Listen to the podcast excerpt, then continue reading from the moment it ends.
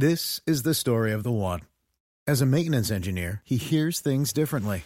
To the untrained ear, everything on his shop floor might sound fine, but he can hear gears grinding or a belt slipping. So he steps in to fix the problem at hand before it gets out of hand. And he knows Grainger's got the right product he needs to get the job done, which is music to his ears. Call, clickgrainger.com, or just stop by. Granger, for the ones who get it done. The top five at five. He's going to get the evidence out in front of the American people, and that means releasing the 14,000 hours of tapes. A big revelation surrounding the January 6th Capitol riot. Republicans will release 14,000 hours of tapes hidden by Democrats. Former Trump CFO Allen Weisselberg behind bars this morning at the notorious Rikers Island jail. It's day three of the New York City nurses' strike. More trouble for embattled Long Island Congressman George Santos as Democrats file an ethics complaint against him. The U.S. Attorney General's office probing the discovery of classified documents in an office used by then VP Biden outside the White House. Florida Republican Congressman Matt Gaetz Tuesday announcing that Republicans would be releasing some 14,000 hours of January 6 tapes that have been hidden from the public. Here's Gaetz during an interview with uh, Charlie Kirk on his radio show on Tuesday. Kevin McCarthy told us he's going to get the evidence out in front of the American people, and that means releasing the 14,000 hours of tapes that have been hidden that I think would give more full context to that day rather than the cherry picked moments that the January 6th committee tried to use to inflame and further divide our country. Also on Tuesday, Gaetz revealed a new amendment to the House rules which would require the House Speaker to broadcast floor proceedings on C SPAN. No decision finally made yet, though, on that. Former Trump Organization CFO Allen Weisselberg will trade the high life for the notorious Rikers Island jail. The former CFO sentenced yesterday right here in Manhattan after pleading guilty to dodging taxes on 1.7 million in company perks.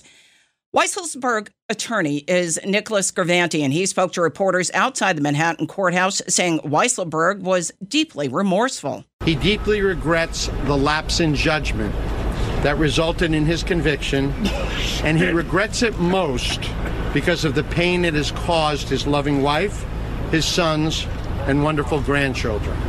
The judge said the case was driven purely by greed. The 75 year old Weisselberg pleaded guilty to tax fraud charges back in August and testified against the Trump organization at trial. He is expected to serve just 100 days of the five month prison term handed down yesterday. Still no deal for striking nurses in New York City. The New York State Nurses Association and two hospitals, Mount Sinai, Maine, and Montefiore, Bronx, remain at odds over a new contract agreement. Talks resumed at Montefiore, although an agreement was not reached. Both sides say progress has been made. Here are nurses outside Mount Sinai. They spoke to ABC 7. I'm surprised that that's where we are. I, I thought I, I had more faith in the hospital. None of us wanted to be outside of those four walls. We wanted to be in the hospital. This is what we signed up to do. I love what I do. I love the people that I take care of. And it's breaking my heart knowing that they are not going to see me and I'm not going to see them, and that it really bothers me that they're going to be taken care of by people who they don't know. The union also announced that Flushing Hospital Medical Center, Richmond University Medical Center, and Bronx Care all approved their contracts. Oh, more trouble for embattled George Santos. New York Democratic representatives Daniel Goldman and Richie Torres filed an official complaint with the House Committee on Ethics yesterday, calling for an investigation into the newly sworn in Long Island representative. Goldman and Torres alleged that Santos violated the Ethics in Government Act by failing to file timely, accurate, and complete financial disclosure reports as required by law.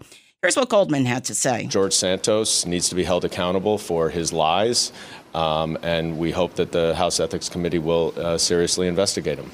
The pair had delivered a copy of the complaint to Santos, who told the lawmakers to give it to one of his staffers. And when asked about the complaint, here's what Santos told reporters. They're free to do whatever they want to do. Are you concerned that you're. I'm not. I have done nothing unethical. Santos already faces a spiral of investigations from federal and local prosecutors into his campaign spending and lies allegedly about his family history, resume, and education. The Trump appointed U.S. attorney examining President Biden's handling of classified material from his time as VP has submitted his preliminary report on the matter to Attorney General Merrick Garland. Chicago U.S. Attorney John Lausch has also briefed Garland on the situation multiple times. Lausch was tasked by Garland to head up the initial probe into the 80 year old president's storage of 10 classified documents in a closet at the Biden Penn Center think tank in Washington, D.C. President Biden spoke to reporters in Mexico City about the documents. They did what they should have done. They immediately called the archives, immediately called the archives, turned them over to the archives, and I was briefed about this discovery and surprised to learn that there were any government records that were taken there to that office. With Lausch's report submitted, Garland is now expected to decide whether or not to open a criminal investigation, appoint a special counsel, or consider the matter closed.